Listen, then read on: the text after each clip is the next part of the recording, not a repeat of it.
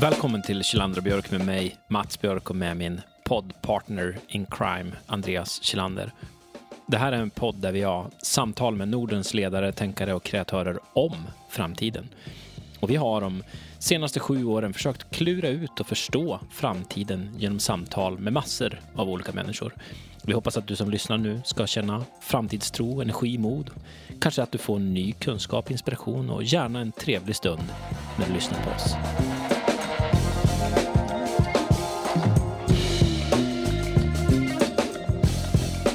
Vad är framtidens entreprenörskap? Vilka egenskaper och förmågor blir viktiga? Om du tänker på en typisk entreprenör, vad tänker du på då?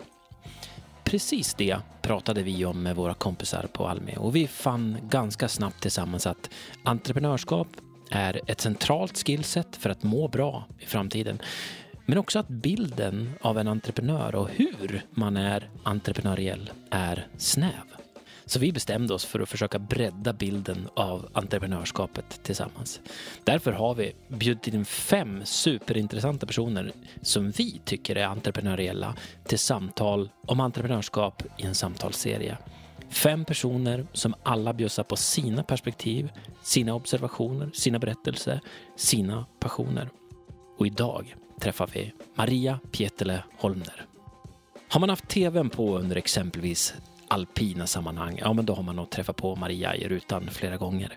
Maria har en fyra mil lång Wikipedia-post som beskriver hennes alpina prestationer. 15 år i världsklassen, herrans massa vinster och topplaceringar, Vinterstudion och frekvent expertkommentator i flera kontexter, jobb på olympiska kommittén och en, ja, en massa annat. Ni förstår. Vi tycker att Maria är en sån där jätteintressant person som liksom tar med sig själv in i allt hon gör. En eh, cool all in-människa, tycker vi. Och vi tycker att hon uppvisar precis sådana egenskaper som vi skulle säga är entreprenöriella. Så vi ville eh, prata med henne om det. Finns det någon länk mellan sport och entreprenörskap? Kan hon dela sina lifehacks? Och hur tänker hon kring akronymen LAPS? Life After Professional Sports. När du lyssnar in här, då sitter vi med en god kopp kaffe var på Houseby i Åre och vi har ett samtal om värdefulla egenskaper hon har samlat på sig genom sina erfarenheter. Så vi ger er Maria Pietele Holmner.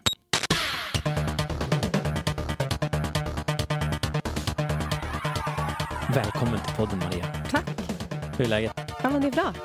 Kul att ha er här i Åre, vill jag Mm, säga. ja, tack. Mm. Det är liksom, jag släppte in dig, men du är van vid det här liksom, office spacet, Mm. säger jag. Så att det är jag som är ny i sammanhanget här. Mm. ja, men det är härligt här. Ja. Det är så mycket olika människor och eh, härliga inputs. Så ett bra ställe. Verkligen. Och nu när, vi sa det, när mörkret liksom faller på över fjället runt oss så var det väldigt mysigt här inne i lokalen med belysning och allting. Så här, så att Och ni kan erkänna att ni börjar känna, åh, vi kanske ska flytta till Åre. Ja, men eller på hur? riktigt. Ja, vi pratade ju om det innan här. det känner jag bara att man klev av tåget som Ja. åkte. Jag, Ja. bara, ah, jag var tvungen att ta ett kort på berget Uppsala. Kontexten är ju då vi sitter på Houseby i Åre, spelar, i, spelar in här. Vi är här nu ett par dagar och klev av tåget precis då som du säger Andreas och vi fick se, det var en jättefin dag och man ser eh, liksom så här romantiskt, kommer det förbi massa åkare och liksom det här alpina livet pågår här. Eh, Så att det, det är sammanhanget som ni som lyssnar liksom har hamnat i här då kan man säga. En klassisk dag i Åre, Ja, vill ty- jag en, säga. ja, en måndag dessutom. Det var ju första. Men ska de upp i backen? Det är måndag. Men eh, Maria, vem är du? Ja, men vem jag är? Eh, Maria Pietel Holmner. Jag är en... Eh, ja, jag får väl ändå f- säga att jag är en före detta skidåkare. Mm. Eh, det är väl det jag mest kan identifiera mig med så. Idag lever jag livet här i Åre. Jag är från Umeå ursprungligen. Eh, har hängt ihop med min kära kille Hans i 20 år. Vi skulle flytta upp lite hit för att han skulle jobba med alpina VM Ja. 2019. Och jag skulle aldrig flytta hit till Åre. Jag var så himla rädd att den här magin över byn skulle försvinna. Mm. Mm. Men jag blev ännu mer kär, sen fastnade vi här. Så vi lever fjälllivet, jobbar med lite ditten och datten och njuter av livet här. Ja, det låter magiskt. Ditt namn har man ju hört i massor med olika sammanhang när man lyssnar på det här, tror jag. Eh, Man har fångat upp det som, från det alpina sammanhanget, men också massa mediasammanhang. Eh, var det kommentator och liksom, eh, och nu, nu i Åre, med utgångspunkt från Åre, tog jag in det här med ditten och datten. Kan Mm. inte du berätta lite så här, Men vi, kan, vi klickar på alpin. Vad, vad, startade i, i, i Umeå och hade en karriär som var typ 20 år, tänker jag. Någon, Ja, men, ish, ish. ja, men typ. Ja. Eh, Jag känner mig ju väldigt ung, men när du säger 20 så känner jag, gud, hur gammal är jag? Nej, men jag eh, kommer från en familj, en pappa som höll på med ishockey. Mm. Eh, flyttade från Finland till Umeå och började spela för Kära Björklöv. Ja. Eh, och sen, därför har liksom idrotten funnits väldigt mycket i vår familj. Vi har fått testa på, jag har en yngre bror och en äldre syster, men framförallt jag och min bror har testat på alla typer av Mm. idrotter. Fotboll, ridning, friidrott, dans, skidåkning. Och ehm, varför blev skidåkning vet jag inte. Vi, jag är uppväxt mitt emot Bräntberget, så det var det man det, ja. såg. Mm. Eh, mamma och pappa tog mig dit tillsammans med mina andra kompisar. Vi höll på med, eller var med Friluftsfrämjandet där. Sen såg jag att de höll på att åka runt några käppar, Mhm. liksom, några meter bort Mm. där. Var väl nyfiken på det, testade på. Eh, fastnade för att mina kompisar höll på.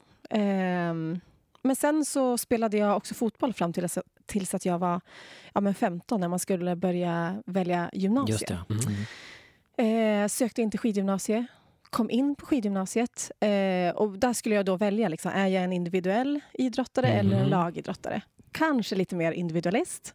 Så jag valde skidåkningen. Eh, men det gick ganska bra för mig som ung. Men, säger jag. Ja.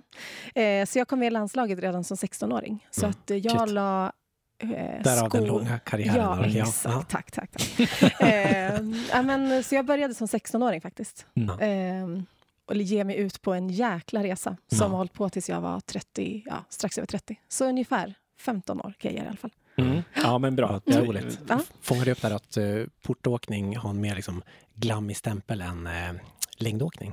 Ja, ja. det, är väl, det har väl alltid varit en liten så här snackis så mellan alpint och längd. De tycker Precis. mer att vi firar med skumpa och lever det glada livet. Så kanske är det ibland. Hur är det nu? Men nu kör du en del längd, tänker jag också. Ja, Här. men det gör jag. Del Jag åker, ja, jag åker nog faktiskt kanske mer längd Mm. Mm. än alpint. Får du säga det? Vad, blir, Ja, vad ja. händer nu? Jag sa det nu. Men vi lämnar det. Nästa fråga. Jag tycker det är grymt. Jag, jag föredrar ju längdåkning, även Ja. om skidor och alpint är magiskt trevligt också. Ja, men jag tror att man får in lite flås och lite mer träning Mm. i längden. Eh, sen eh, erkänner jag, jag är väl en lite mer solskensåkare när det är soligt fint såklart att jag hänger liksom, på det här eh, pistade manchestret. Så att eh, jag åker mycket skidor på alla sätt. Mm. Vad, du sa före detta alpin eh, åkare. Vad, hur känns det att säga det? Är du klar liksom i huvudet kring att du är det? Att du är in, liksom i nästa läge nu? Jag är sjukt klar, Mm. om jag får säga så. Mm. Vi var... mm, Eh, idag är jag ju fortsatt lite grann i skidsvängen eftersom jag jobbar eh, på eh, Svenska skidförbundet. Mm. Så eh, vi var uppe i Storklinten där eh, landslagen hade uppladdning inför världscup, eh, en världscuptävling i Finland. Och Mm. jag kom, det var, vi gled in där sent, elljuset lyste på backen, man såg ju alla var ute och körde och jag kände bara, åh, jag är så färdig. alltså jag älskar ju den här idrotten, Mm. men jag har liksom gjort, eh, jag har gjort det här. Och Mm. det har varit fantastiska år och eh, också insett att livet har så mycket annat att Mm. eh, bjuda på. Mm. Fin, finns det något där då som du saknar? Ja, men såklart att det finns. Alltså just den här känslan när man får förbereda sig att idag är jag så 100 procent som jag kan vara. Ja. Man är liksom mentalt där, man är fysiskt där. Eh, och sen få känna alla de här liksom känslorna. Det är adrenalin, det är lyckorus, Mm. det är besvikelse. Alltså det är så svårt att hitta dem där i det här vanliga livet, om man ska kalla det för det. Eh, så ja, det kommer man nog inte få uppleva kanske så många gånger. Vanliga livet då? Alltså nu, nu situationen nu. Flytta till Åre som ni sa. Vad, vad tänker du framåt? Så här, nyfiken. Ja, men... ehm, Vad har du för engagemang nu är väl frågan. Så här, vad gör du nu? Pysslar du med? Ja, eh, så som skidåkare när man var aktiv så var det ju livsfarligt att tänka på framtiden. Mm, Då var man så mm. otroligt oseriös. Mm. Eh, men någonstans, jag är ju den här duktiga flickan. Jag skulle eh, ja, men ha bra betyg i skolan, jag skulle Mm. bli läkare och eh, ja, så hoppade jag av skolan när jag var 16. Det Mm. gick ju sådär. Tog studenten förra året. Mm. Så nu kan jag i alla fall checka av liksom, Coolt. studenten. Ja. Grattis till studenten. Tack, tack. Ja, Och jag hade flak och jag hade liksom studentmössa och hela det sant? skiten. Ja, ja. Men vad roligt. Ja, ja. magiskt. Ehm, så, eh, nej men idag... Eh, jag tänkte så här när jag slutade så skulle jag, jag skulle bara ta det lugnt. Jag Mm. fick avsluta min karriär för att jag hade tyvärr jätteproblem med min rygg. Just det. Så det blev lite abrupt så. Så skulle jag ta ett... Ja, men jag skulle ta ett litet lugnt år och tänkte att eh, det skulle vara superhärligt. Mm. Ungefär efter två veckor när jag inte hade gjort så mycket så första dagen jag hade gått i liksom morgonrock hela dagen så kände jag, vad är det här för liv? Mm. Så ehm, ja, men då, efter det så började jag ju liksom, jag fick lite förfrågningar från tv. Jag fick lite andra så här, små projekt, lite ehm, ja, men samarbeten med partners Mm. som jag haft tidigare genom skidlivet. Ja. Eh, Så jag har väl... Mitt engagemang är väl att jag liksom plockar lite goda saker Mm. ur vardagen. Mm. Sånt som eh, håller mig kvar lite i skidvärlden, sånt som utmanar mig lite. Och eh, ja, gör roliga, härliga saker. Jag tycker att jag är värd det. Mm, ja men härligt. För jag, jag tänker, det blir ju en... Nu bara reagerar jag och så får vi se vad som händer. Eh, Det där superfokuset eh, som då kommer från skidtiden. Den är nu, det blir ju precis tvärtom nu. Nu blir det snarare att du splittar upp det på godbitar. Jag tänker det blir ganska, det ganska, blir ganska olika, är bara det jag tänker. Ja, en känsla av att jag kan känna mig väldigt oseriös Mm, ibland. ja. Jaså, ja. Ja, men alltså från att mm, det aktiva livet var ju att man klev upp liksom ett Mm. visst klockslag. Jag visste precis vad jag skulle göra varenda timme. Alltså jag hade ett tydligt mål, eh, visste vad jag skulle göra, hade en plan. Mm. Nu är det lite mer så här, "Ha, vad bjuder den här dagen på? Mm. Jag vet ungefär vad Mm. jag ska göra. Men ändå att det kommer liksom lite erbjudanden, eh, lite möjligheter som jag... Ska man tacka ja? Ska man tacka nej? Alltså Mm, man är lite ja. mer flytande. Det kan få mig att känna mig lite så där, äh, oseriös. Eller vad, ja, Just det är väldigt ovant, men för mig jättenyttigt. Ja, jag, det var det jag tänker Ja. själv också. Att det inte är det där, det där tydliga målet som man är på jakt efter. Liksom. Nej, alltså jag älskar ju struktur och kontroll och allt sånt här. Liksom. Och det är ju något som jag verkligen behöver jobba på att släppa. Mm. Så att det är kanonbra. Vi eh, fångar upp ett uttryck här. Eh, LAPS, eh, Life After Professional Sports. Jag vet inte om det är en känd liksom, akronym, men vi, vi spanade in Vi lite grann. Ja, Mm. Vi gillar det. Vi tittade in lite grann vad det där kan vara. Och, eh, det, för det är verkligen en omställning från att ha det här livet tänka, som har styrt allt. Mm. Maten, sömnen, liksom, kosten, livsstilen. Så här, ska jag ha semester? När ska jag ha semester? Hela, hela den delen. Eh, jag plockade också en annan liten kul grej, kanske du gillar det Mats. 150 före detta NFL-spelare, de sitter faktiskt i fängelse. Mm. Och typ tre av fem eh, som har spelat Premier League, fem år liksom efter sin pension då, Mm. då har de gått i pension, liksom personlig konkurs. Mm. Vilket är liksom tecken, tycker jag, verkligen på att det här är en Omställning. Jäk, jäkla Mm. omställning. Hur liksom, eh, har något varit knepigt i den här liksom, omställningen för dig? Du är inne på det här. Jag tänker hur, hur ska man rikta om sin eh, motivation? Vet du, det här är lite intressant. Jag fick ju en fråga ganska tidigt. Så här, är du orolig att du ska liksom hitta kickarna på något annat sätt? Den fick jag ganska fort efter jag slutade. Och det hade ju jag liksom inte ens tänkt på. Att vadå, att det här skulle bara bli superhärligt. Men jag, alltså jag förstår, och det var jag inne på tidigare också, man får ju inte de där känslor jag ska säga känslor, ja, men de här liksom utslagen i känslor Nej. och eh, det här liksom extrema som man har känt förut. Om det så har varit glädje eller sorg eller vad det nu har varit. Ehm, men såklart att eh, har, man har väl ställt sig frågan Alltså det blir, på något sätt blir det en typ av tomhet. Mm. Och man har ställt sig frågan, vem är jag nu och vad gör jag? Och Japp. vad då märker någon om jag försvinner när jag Mm. står där i min morgonrock hela dagen? Liksom. Mm. Eh, så från att gå till liksom väldigt fokus och väldigt riktat och man hela tiden får den här feedback, någon ser en, man blir bekräftad. Vare Mm. sig, ja, det kanske oftast har varit dålig bekräftelse att man gör någon sväng dålig eller Mm. så. Men bara det, att någon ser en hela tiden, till att man, hoho, Mm. vad händer idag? Mm. Det har ju varit, eh, eh, eller vad ska jag säga, jag har nog njutit lite av det. Samtidigt som jag har känt att det har blivit lite tomt och väldigt annorlunda. Mm. Eh, men att man, det har tagit ett tag att hitta någon typ av balans. Men jag tror att jag trivts att kliva tillbaka lite grann. Mm. Jag är ju ändå en norrlänning och Ja. gillar att vara, bara vara. Mm. Min kille har alltid frågat, vadå bara vara? Mm. Han är inte från Norrland. Nu är det lugnt och skönt. Ja. Nej, men den är, jag tycker den är, jag ska bara reagera och se, jag vet inte alls vart jag landar, men eh, när vi observerar eh, människor som har eh, varit i intensiva feedbacksystem, Muppe Gård här nu då, gamers, Mm. eh, skådespelare, Mm. artister, eh, liknande som får då enormt mycket ständig feedback, positiv, negativt. Eh, och som då i sin tur, mängden feedback ger den här intensiteten, den här extrema återkopplingen. Jag tänker mig att det blir samma för dig. Då, då, är just, då kan det vara så att man måste gå på känslodetox. Mm. För att det sammanhanget är extremt och för att du ska få tillbaks möjligheten då för att dina celler ska förstå endorfin, dopamin, blöttan, blä så måste man liksom springa omkring i morgonrocken. Det är väl s- saker som vi har fångat upp, eller jag har fångat upp från andra sammanhang och det är det jag lite grann tar in också Mm. när du berättar om din nya situation att det, det är nog jävligt nyttigt att det ska vara lite tomt ett tag så att man får eh, liksom eh, mätarna ett ställe sig och kalibreras med det här nya livet på något sätt. Eh, drog jag igång någon specialworkshop Nej, här jag nu? tycker Ja. att du är helt... Eh, jag förstår. Ja. Och det är ju återigen det här man... Man har ju matats med feedback. Mm, det är ju mm. inte så att jag har tänkt på att man får det hela tiden. Men när man kliver utanför, till exempel när jag klev in i den här tv-världen efteråt. Ja. Ingenting. Nej. Hoho, jag var helt ny liksom, i det här. Men hur ska jag göra? Är det bra? Jag vet att vi frågade vid något tillfälle och de blev nästan lite obekväma. Att, eh, feedback? Ja, ja, men hur ska vi bli bättre? Och tillsammans liksom. Så, Mm. ehm, men jag tror att det är precis som du säger. Jag, det finns ett behov av att också nollställa och inte Ja. bara matas av det här. För då, det är också så lätt att man någonstans tappar sig själv. Att hur utvärderar jag mig själv? Mm. Vad är bra, vad är dåligt? Ja. Än att någon hela tiden ska...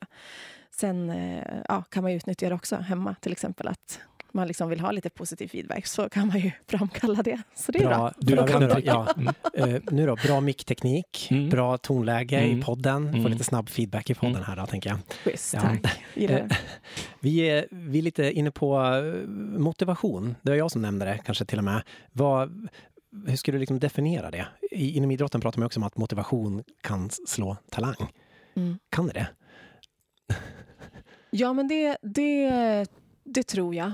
Absolut. Alltså att vara motiverad eh, att hålla på och sträva efter någonting. Ja. Eh, det är ju det som håller i långa loppet. Mm. Sen tror jag så att talang, ja men det är svårt det här begreppet talang. Ja. Såklart att man tar sig långt på det, men motivation, nu kan jag också relatera till att jag höll på så pass länge. Ja. Eh, då är det kanske år liksom 18, 19, 20. Då måste man fortsatt tycka att det är ganska kul Mm. och hela tiden kanske ha de här ja, långsiktiga målbilderna, kortsiktiga målbilderna för att motivera sig. Det kan ju vara supertöntiga små korta mål, men motivation, ja det är jätteviktigt. Ja. De där just mål, eh, alltså förmågan att drivas av mål. Vad skulle du säga utifrån din erfarenhet då? Är det någonting som kommit naturligt eller är du liksom primad? Är det miljön som har skapat den här um, målfokuseringen? Eller vad har du för tankar kring mål? Öppna Ehm, frågan. Ja, men jag tror, eller jag tycker att man hör många säga att ah, jag hade som mål som liten att bli bäst i världen. Mm. Och ska jag tänka tillbaka på min egen karriär så har jag nog aldrig haft det. Nej. Jag hade en affisch på min dörr, en skidåkare som hette Deborah Compagnoni. Mm. hade nog ingen aning vem det var, men jag fick den där affischen på en så här skid... Eh, köpardag, Mm. typ, som vi hade hemma i Umeå. Och så klistrade jag upp den där och så kände jag att vi åker på samma märke. Jag vill bli som henne. Mm, mm. Hade ingen aning om hon var bra Nej. eller vad hon gjorde. Men alltså, jag tror att det är lätt att säga också. Så här, Ja. ah, men jag ville bli bäst i världen. Mm. Men ja, jag vet inte, jag har ju alltid på något sätt, eh, det kanske också låter klyschigt, men man har ju hållit på för att man har tyckt att det har varit väldigt kul. Mm. Annars skulle man aldrig liksom konka runt så här i 250 dagar om året och kämpa på. Eh, men såklart att mål, alltså att jobba mot mål har växt fram. Man har ju förstått att man behöver, för att fylla de här dagarna och för att liksom kunna pressa sig att träna så hårt och Mm. utmana sig på så många sätt så behöver man jobba med de här målen. Mm. Och det har man ju tränat på. Absolut. Så jag tror man har ehm, en bra motivation i grunden och sen lär man sig att jobba mot målen lite mer tydligt. Mm. Jag tror att... Eller så här, I slutet på min karriär så hade jag... eh, Jag har jobbat med en serviceman som har hjälpt mig med mina skidor de 13 senaste åren. Eh, och eh, han tyckte de sista åren att Maria, nu är det nog. Du är så velig. Alltså, du kan ju inte ta ett enda Mhm. beslut. Och det är för att du har inget tydligt mål. Oj då. Mm. Nej. Det kanske var så. Då fick jag liksom programmera om och så ja, 2018 ett sista OS. Jag har en fjärde plats som bäst från OS. Mm. Jag ska ta en medalj Mm, på mm. OS. Liksom. Och då blev det också mycket enklare. Så där blev det också så här, jag var tvungen att pressa in mig mot det där målet. Att ja, men det är det jag vill. Det var Mm. liksom inte självklart att ja, det ska jag ta. Utan man måste nog jobba för det också ibland. Det är, det är som ren före, företeelse tycker jag är jätteintressant att Mm. ha det målet. För jag menar, oavsett då vad du fattar för beslut så kommer du fatta rätt eller fel beslut givet det målet. Det behöver inte vara liksom att stå överst på pallen. Det kan ju vara någonting annat om man är Exakt. företagare eller vad det kan tänkas vara Exakt. i det. Då. Nej, men, och hur eh, den här, eh, när vi pratar om motivation, spelar det någon roll liksom, nu när du har provat på det andra livet, säger jag, eh, vad det är för typ av arena? Om det är idrott, liksom, eh, hemma eller yrkesliv eller annat. Skiljer det sig, liksom, tycker du? Nej, men jag tror att här, idrotten framkallar väl väldigt mycket eh, så här, tydliga mål. Att det är så här, de här resultatmålen kanske det. mer. Mm. Sen i det andra livet är det ju mer att man vill uppleva andra saker. Och det kan ju vara liksom lite mer mjuka värden. Och, så att det är väl ändå typ av samma motivation mot liknande mål fast Ja. de uttrycker sig på lite olika sätt bara. Ja, just det. Eh, Men det är ju också så här, jag har ju fått lära mig att man, mm, alltså målen kan ju vara lite mer mjuka och härliga också. Det behöver inte vara så jäkla strikt och liksom ordentligt och lite good enough ibland. Så det har ju varit eh, bra att känna på också. sno ihop hela målgrejen här. Så jag, tänker, jag tyckte det var jätteintressant eh, att du egentligen miljön tvingade fram att du skulle dedikera dig mot ett mål. Som, f- från, eh, att det är rätt det känns jätteintressant eftersom storyn i regel är den andra som du säger. Att Mm. jag har alltid haft det här. Eh, och att, att det, om man då ska, att, för det vi försöker göra här nu det är att ta dina egenskaper och applicera dem i fler miljöer. Mm. Det, det är det vi far och fiskar efter. Liksom. Vilka förmågor är det du tar med härifrån som kan appliceras i resten av livet. Men den, just den där tyckte jag känns jätteintressant. Att man faktiskt kan vara så pass förbaskat bra som du är eller var eh, på skidor och ändå inte hade det där superkrispiga målet. Utan att miljön tvingade fram det och att det, det finns någonting att lära ur det, tänker jag. Eh, det är bara det jag tänker kring mål. Och den andra eh, reaktionen kring mål är ju att det behöver faktiskt inte vara sådär eh, en tredje plats. Det kan vara ett mjukt beskrivet Mm. mål. Och det, det viktiga är att det, det finns en väg dit, en visualisering tänker jag då in då. Att hur ska jag nå det här? Bara den loopen finns, kanske det räcker i, i form av mål. Ja, och så tänker jag att jag har nog... Nu tänker jag både på min skidåkning och hur jag är som människa. Jag går ganska mycket på ja, men känsla. Så. Mm. Mm. Och då kan ju också ett mål vara att ja, men vet jag att jag gör det här så mår jag bra och då vet jag i slutändan att jag presterar bättre i mellan röd och blått i en bana. Det. Så det behöver Mm. inte vara så att jag ska vinna den där utan ah, det tycker jag är ganska oskärmigt ibland. Man kan ha lite hårdare mål, liksom prestationsmål så, Mm. men sen också lite annat lullull Mm. som kanske ibland är ännu viktigare. Absolut. Vi, snabb reaktion på den. Jag kan inte sluta reagera här. Eh, Men det är ju just att det jag tar in när du säger att det här, jag, jag har det här som mål, det blir nästan mer en ritual. Du gör någonting rituellt som får dig att må bra och det leder fram till ett visst resultat snarare än att du liksom fokuserar på den här resultatgrejen. Då. Tar jag in från när Mm. du pratar. Ja, Mm. korrekt. Ja, men hur, man, hur man känner för saker är asviktigt. Mm. Jag såg eh, VM-finalen Mm. eh, på tv här. Då, eh, Argentinas coach, han hade sagt en av hans främsta uppgifter var också att hålla Messi på gott humör. Mm. Så jag menar, då är det ju ja. verkligen inte så här, alltså på de här, apropå de här liksom mjuka eh, värdena där. Eh, nej men, jätteintressant. Och jag tar in också det här, eh, vi brukar prata om när vi träffar liksom, entreprenörer, att entreprenör inte bara vad man gör utan det är också väldigt mycket mindset. Mm. Jag tycker också du är inne på här att vara eh, att liksom idrott är inte bara den här aktiviteten utan det är faktiskt väldigt mycket det här eh, mindsetet med att liksom, som du är inne på, sätta, sätta målen, Mm. följa upp dem, Mm. att eh, liksom också köra ur och misslyckas men att ta sig tillbaks på något sätt efter det. Då. Exakt. Ja, men det är, och ibland kan man tänka så här, ja, idrott är en lek och det är, man ska ha kul. Ja, ja, så är det i grunden. Men det är så mycket Mm. som finns inom det där. Eh, så att, eh, ja, det är en spännande värld som har lärt en mycket. Vilka lifehacks tar du med dig då? från, från hela den här, jag menar det är, ju, en- det är jättekul att bara få sitta och skjuta frågor på det här Mm. från hela den här coola bakgrunden. Men vad tar du med dig liksom som, vad kan du applicera för förmågor som kommer från den här bakgrunden in i allt nytt bus som du ska hitta på? Mm, ja, En lista, tack. Ja. Nej, men jag tror så här att eh, det livet som jag har levt i skidbacken har Mm. varit väldigt utmanande. Mm. Man har stött på mycket nya situationer, sådana som man kanske inte hade kunnat föreställa sig, sådana man inte ville heller. Nu kliver man utanför och vet inte riktigt åt vilken riktning man ska ta i livet. Nej.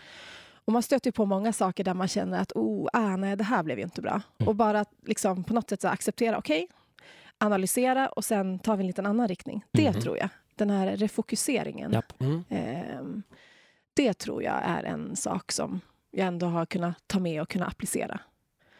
Ehm, Kan man klicka på en grej? Jag tänker även så här, äh, vet vi pratade om innan det här samtalet om, om liksom hjärnspöken eller sj- självtvivel och den delen. Det kanske också handlar om hur du var, men hur du var som person när du var aktiv och Mm. tävlade. mm. Hur, eh, hade du något, liksom, något bra verktyg för att eh, hantera det? Eh, eller var det bara var accept, köra? köra? Nej, alltså... ehm, jag har gjort ett misstag i min karriär och det är att jag... Eh, ja, men så här, jag pratar mycket om... Jag är ganska känslostyrd. Mm. Jag är ganska ärlig. Eh, sa ju till media någon gång att eh, jag är så jäkla nervös. Och då satte ju de den stämpeln på mig. Liksom. Hon är nervös, hon är mentalt svag. Och det har jag fått leva liksom, genom min karriär. Sådär. Ehm, och i början, ja, men jag började åka världscup 2004, då var det inte så vanligt att man jobbade med, liksom, man pratade inte om det här mentala, man jobbade Nej. inte med liksom, eh, mentala coacher och sånt. Nej. Utan då såg man det som någon hjärnskrynklare i någon vit rock och då var man sjuk ungefär. Eh, så att ehm, Eh, men jag fick faktiskt, just mot den här nervositeten, så fick jag ganska tidigt en... eh, Det var faktiskt Thomas Fogde som jag började prata med. Mm. Och bara liksom vädrade saker och insåg att ja, men det här var ju faktiskt inga problem. Men fick liksom några så verktyg. Ja. Eh, och det inser man ju också att eh, det har ju varit en sån viktig del och så, någonting som jag också tar med mig skulle tipsa om andra. Även om man kanske inte har, man behöver absolut inte ha några problem. Man kan ha några egenskaper som är superstarka och superbra som man kan göra ännu bättre. Mm. Och det kan vara i, herregud, när jag går runt och tänker idag att jag skulle behöva en, behöva en livscoach Mm. som skulle kunna guida mig, för livet är ju ganska komplext och har ju Mm. många utmaningar. Eh, men de där hjärnspökena tror jag att alla har på något sätt. Eh, att man tvivlar på sig ibland, men att man uttrycker det på olika sätt. Jag kanske skulle ha knipit ihop lite och inte pratat så mycket om det, men samtidigt är det så som jag har bearbetat det också. Mm. Absolut. Och annars vore det ju konstigt, tror jag. Ja, att det inte liksom pirrade till och var lite så ah, obehagligt. Den är ju... Det är väldigt intressant, förändringen i attityder kring mental hälsa Mm. i allmänhet, Mm. men i sporten i synnerhet. Nu när den är starkt sammankopplad. Jag, jag, så här, jag bara redovisar min bild av det. Jag vet inte om den stämmer, men de, om det är någon liksom aktiv sådär på världsnivå utövare idag som inte då skulle ha en, en coach. Det skulle ju vara särskiljande, tänker jag. Det är bara bilden. Jag tänker på Stig Wiklund som vi pratar, Ja. pratar med Mm. mycket. Mm. Eh, som, och Stig och alla hans kollegor som då coachar och stöttar för att bygga den mentala kapaciteten bredvid den fysiska kapa- kapaciteten. Känns jättemärkligt att det fanns en tid att det inte var så. Jag tänker på 2004. Mm. Och att du dessutom, att bara hela idén av att någon skulle bli stämplad som nervös och därmed Dåligt. ja, Ja. helt sjukt Nej. låter det ju. Ja. Nej, alltså jag tror att, återigen där, jag tror att man kan liksom stärka sina styrkor Yes. ännu mer och bli ännu bättre. Mm. Jag tror att, jag skulle rekommendera alla och som sagt, eh, det behöver inte handla om att det är idrott utan det kan vara i liksom familjeliv, i arbetsliv, vad som helst. Så att jag, ehm, ja, ibland tror jag det här att man är för dålig att prata om vad man känner och eh, vädra sådana Mm. saker. Så Mm. att, eh, jag är glad att det har blivit en positiv utveckling. Vi har två, två grejer på listan nu då. Vi har fokuseringen och att man liksom ska ta egentligen stöd för, Mm. för att förstärka det man redan har. Mm. Refokuseringen känns ju skitintressant eh, också. Ska, jag- tror att det blir en sån där egenskap av att man är duktig, eller att man kommer från feedbackkultur. Mm. För det blir ju feedbackkultur kring sport. Det går, ju- det går ju inte att nå någon prestation annars. Och då blir man... Ah, Jag bara reagerar och tänker nu, får vi se om det stämmer. Men jag tänker att det går inte att ta emot feedback om man inte är sårbar. Och sårbarheten i det blir ju en tillgång för då öppnar du upp för, för just ny information och för, för liksom förmågan att kunna korrigera ett beteende som du redan har innan. Det är ju extremt bra personlig utveckling. Alltså det är ju supervärdefullt. Mm. Så att du liksom fick med det som en liten bonus då utöver medaljer och, och liksom diverse annat.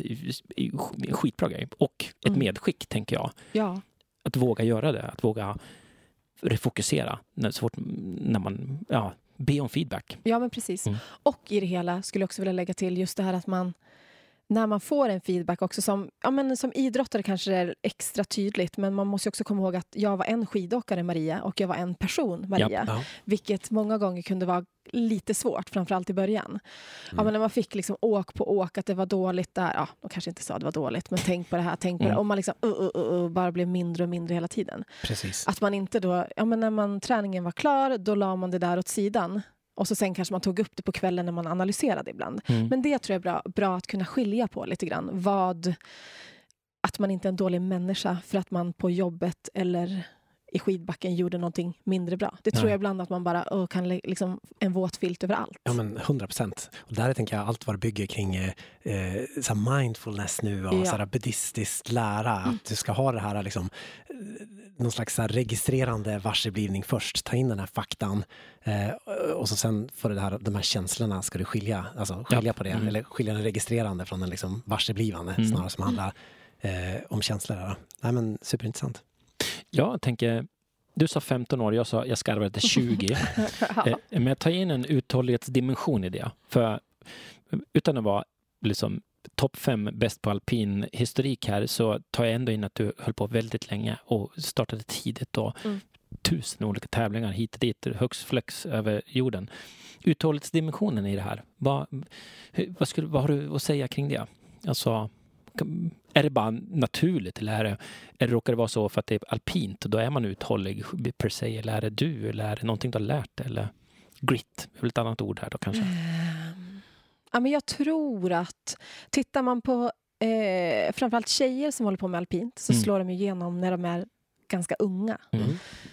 Sen är det ju en jäkla rolig idrott som man vill ju hålla på länge, såklart. Mm. Det är det. Mm. Eh, nej, men jag... Eh, eh, ett, bra fråga. Lite svår att svara på faktiskt.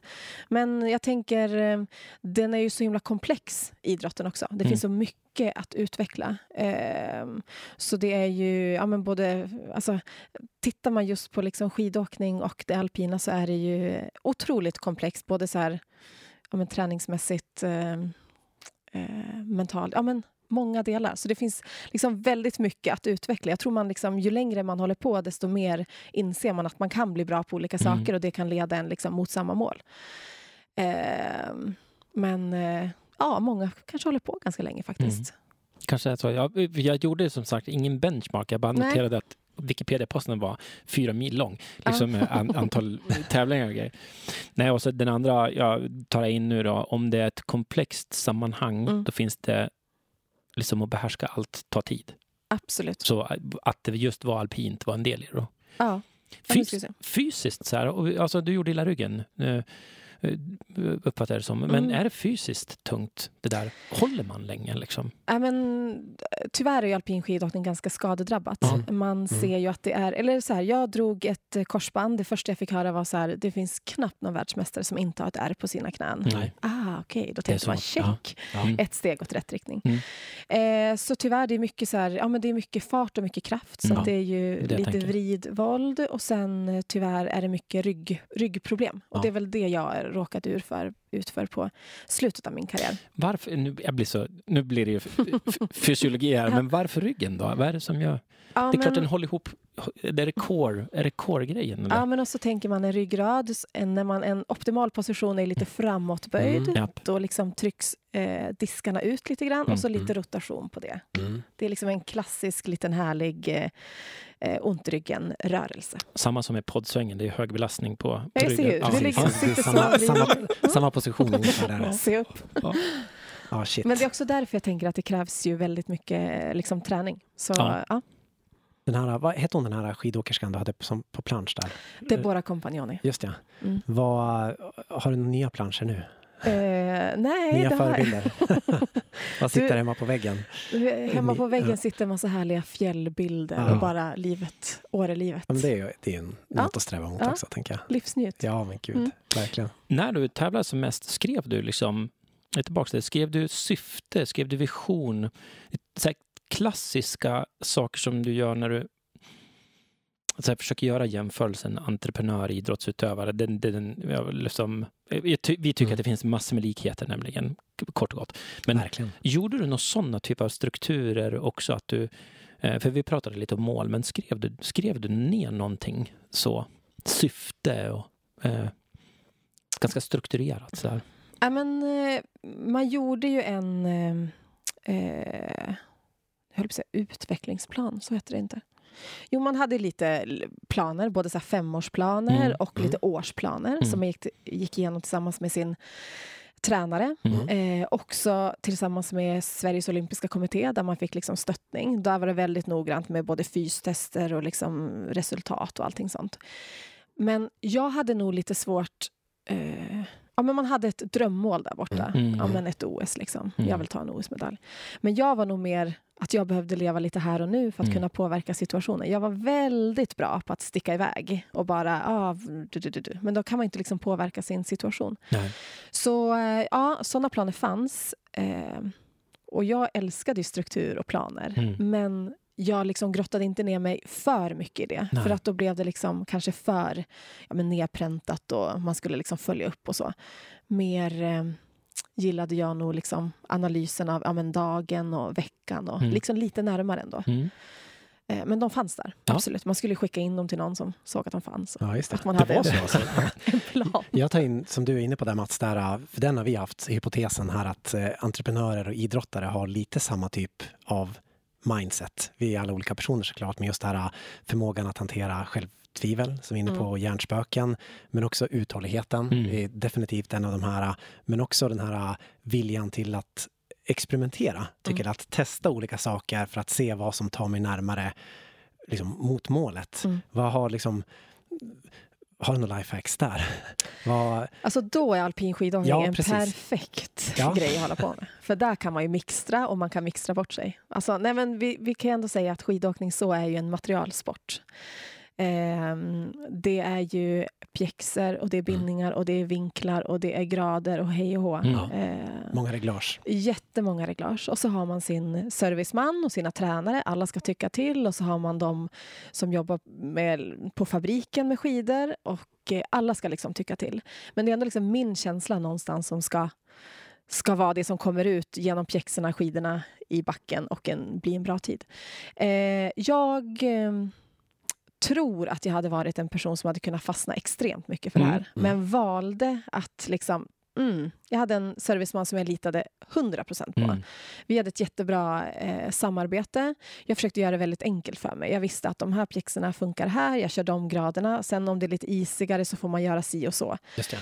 Men jag har ju levt kring väldigt många som har totalt mixtrat och kanske ibland mix, mixtrat bort sig lite. Mm. Vilket jag faktiskt själv gick på niten ganska tidigt. Eh, och kände efter det att nej, jag måste hålla det enkelt. För det är så lätt att man liksom... Ja, men då sticker huvudet iväg Ja. på någonting och så tappar man kanske känslan. Och jag har levt väldigt mycket på min känsla att det ska Mm. kännas bra. Så att jag valde att hålla det enkelt. Håll inte på att dribbla bort det för mycket. Men eh, sen kan man ju testa liksom på massa eh, andra grejer istället. Jag kanske får ändra min åkstil och mitt åksätt istället för att ändra på materialet. Ja. Men man kan ju totalt trolla bort sig. Och man kan göra stora vinster också. Ja, men exakt. Otroligt intressant. Jag, två snabba reaktioner på det. Det är ju att jag tror jag behöver en serviceman jag också. För resultaten har inte riktigt kommit och det är förmodligen materialets fel. Absolut, det har man väl hört. Ja, och Mm. det andra det är just den där, jag tar in, tar in ja, men om du fokuserar på det du har kontroll på, det vill Mm. säga dig själv Mm. I det här. Mm. Och så sen så väljer du att lita till den andra parten i det, servicemannen. Så. Och den kombinationen snarare än att ta, försöka ta kontroll över fler.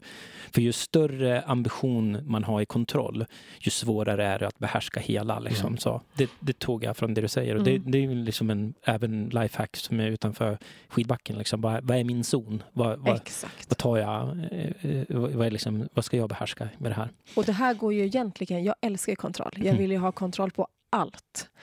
Men jag kände att det går inte. Nej. Alltså det kommer ta för mycket tid. Så jag fick välja att ja, men det här, det här, det här. Och så sen hade jag då eh, Loise, min serviceman, Mm. som var liksom min bästa vän i det här. Så att vi hade ett superfint samarbete. Ja. Så ibland får man bara mm, sålla.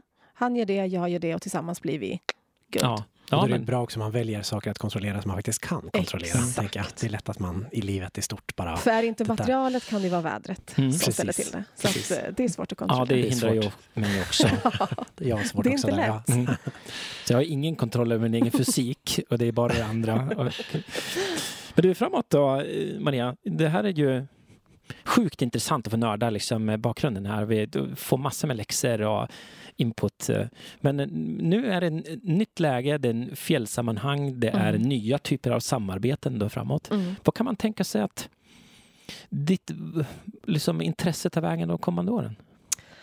Oj, har Bäst- du ett bästa svar på det? Ja. Så, ja. Nej, men det, Veva fritt. det där är ju någonting som också kom efter karriären. Mm. Mm. På tal om att man alltid haft en utstakad väg, man vill ha koll, men vart fasen är jag på väg nu? Ja. Jag tyckte att det har varit ganska jobbigt blandat med väldigt skönt. Mm. Eh, och som jag var inne på i början så har jag liksom hittat, är kvar i skidåkningen lite grann. Mm. Jag får lite utmanande delar eh, på andra saker som jag väljer att ta mig för. Eh, och sen har jag faktiskt ingen aning om vad framtiden riktigt kommer ge mig. Vilket jag tycker nu känns väldigt Mm. spännande. För jag har också valt eh, eh, ja, men att kunna ha lite dörrar öppna och faktiskt våga tacka ja till lite Mm. saker. Eh, ja, så att eh, framtiden är väldigt eh, ljus, vill jag se den som. Mm. Eh, Det är bra. Ja, det är bra. Eh, och jag tar det lite som det kommer. Mm. Jag, eh, ja, Jag, jag tycker det låter det är väldigt sådär, hälsosam. Flummigt. Ah, nej, Ja, inte fluff. Det, det är väldigt flummigt kanske Ja. också. Mm. Men det är väldigt eh, hälsosam aspekt. Vi har ju konstaterat det i våra samtal tidigare att den här eh, också ständiga självförbättringen Mm. nu ger liksom vika för mer av så här självförvandling. Mm. Alla de här eh, guiderna liksom, Mm. på nätet och i media är att ja, men, gör si och så så blir det bättre på det. Och Mm. Det tar ju också bort lite grann av det här eh, nuet Mm. i att faktiskt vara liksom, ja, men, nöjd med livet och tycka att saker är, känns bra idag. Mm. Ja, men jag tror också jag har levt så otroligt strukturerat. Jag vet liksom exakt vad man ska göra och har jobbat jäkligt hårt. Ja. Så jag känner att eh, jag vill också utforska lite andra saker och kunna liksom ta det goda ur många saker. Men eh, eh, i, i början tyckte jag att det var lite jobbigt när folk frågade så här, vad gör du nu och vad ska du göra? Och så hade man inget riktigt svar på det där. Man kände sig lite så oseriös. Men eh, sen vet jag att vad jag än går in i så är jag ju fröken 150 procent. Så Mm. att det är nog ingen risk att jag kommer stå där i min morgonrock en hel dag och undra vad fasen jag håller på med. Och Så. vi vet ju att när, liksom, när solen skiner och liksom, manchestern ligger liksom, Då är jag där. Jag tänker bara som en... Eh, dra in oss i ett filosofiträsk här och jag vet inte om vi kommer ur det. Men, men jag testar eh, och det är ju att det du var inne på Andreas och det jag tycker du egentligen genomgående har pratat om Maria, det är ju den här starka målfokuseringen som är drivet ur din miljö. Den har ju, tänker jag, primat dig otroligt mycket med struktur, med fokus, med riktning, med bluttan, med blä. Och resten av världen har följt. Alltså, vi alla känner det. Det finns en, tycker jag, en berättelse om att den framgångsrika, lyckliga människa är en högproducerande individ som har ordning på sitt skit och en tydlig riktning. Och det är min bild här vid 46 är inte sant. Vi, det enda som existerar är bara exakt precis just nu. Vi har ingen aning om vad som händer om fem minuter egentligen. Och det som hände för fem minuter sedan är faktiskt bara ett minne och det är inte heller riktigt sant. Så det finns bara nu. Eh, så att bara våga vara den där morgonrocksmänniskan ett tag. Jag tror att, det, jag tror att du är inte den enda som behöver vara det. Nej, och du, du sätter ju exakt ord på vad Bra. jag tror Ja. att jag har varit och vill vara. Mm. Och jag kämpar faktiskt ganska hårt med att bara Ja, som du säger, det kanske är bra för mig att bara stå i den där morgonrocken. Jag tror Mm. att jag gör mig jäkligt bra då. Och sen när man väl slår på, då kör man. Men eh, ja, Vå- Våga vara i det ett litet tag. våga vara. Mm. Mm. Bara vara. Mm. Maria, stort tack för att du gästade podden och lycka till. Då säger man lycka till i nuet får man säga. Ja, Ja. ja. Jättekul att du gästade oss.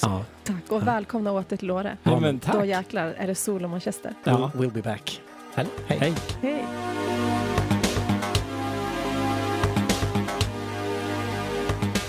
Stort, stort, stort tack för att du har lyssnat på Maria, på Andreas och på mig, Mats, på vårt samtal. Vad tänker du? Själv, själv tänker jag på tre saker som jag tar med mig från samtalet.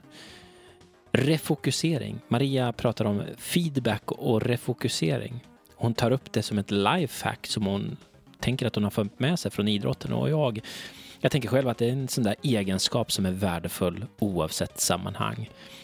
Tänker också att en startup-person, en startup-ninjan, kanske skulle säga pivotering. Det vill säga att man hittar en annan vinkel in, ett annat sätt att angripa ett, eh, ett sammanhang eller ett problem. Tänker också på två, kontroll. Vilken zon av kontroll tar du? Det pratar vi lite grann om i samtalet här. Och vad tänker du ta ansvar över och vad tänker du inte ta ansvar över? Vad tänker du låta, låta bero? Maria pratar om sin relation med sina tränare och sin serviceman i synnerhet. Materialen för Maria i hennes karriär var helt avgörande för resultatet, men där samarbetade Maria med sin serviceman istället för att ta 100% kontroll själv. Och det tänker jag är en cool grej, liksom någon form av viktigt centralt samarbete. Och den sista grejen som jag tar med mig är samtal. Jag tycker att Maria är suverän på samtal. Vi pratade om det efteråt, eh, Andreas och jag. Hon är otroligt bjussig, inspirerande, öppen och intressant. Så att vara duktig på samtal är, är värt något. Och vi tycker att Maria är en riktig samtalsninja.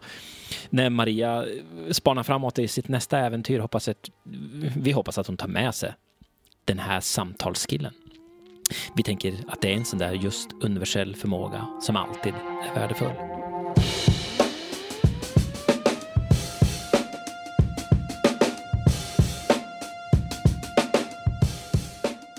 Vi gör den här samtalsserien med Almi och känner att Almis arbete är otroligt viktigt. Jag tycker det kan vara läge att googla Almi om ni inte har koll riktigt på vad det är de gör.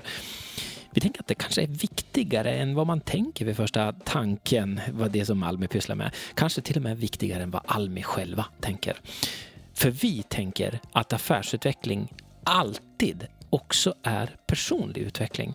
För om entreprenörskapet exempelvis är mod, energi, självförtroende, initiativkraft, passion, disciplin och sådana där egenskaper så tänker i alla fall jag att om man har sådana egenskaper så finns det fantastiska möjligheter till ett rikt liv, till rika upplevelser oavsett om man är företagare, entreprenör eller inte. Tänker just att det är generiska egenskaper som gör livet bättre, intressantare och mer värdefull i livets alla ögonblick. Men vad tänker du om det? Vilka framträdande egenskaper har du som är entreprenöriella och finns det något som du kan slipa på där?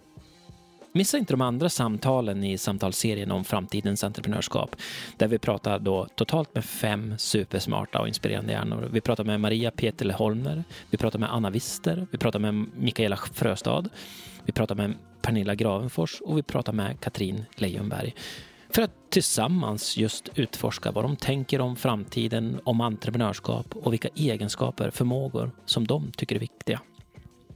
Och du, om du prenumererar, så då samlas ju de här samtalen automatiskt i din utvalda podcastspelare, i din app, i din tjänst, i din mobiltelefon.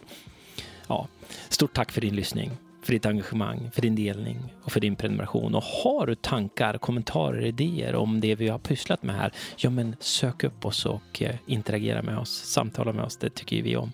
Ha en fantastisk dag! Ut och veva nu. Hej!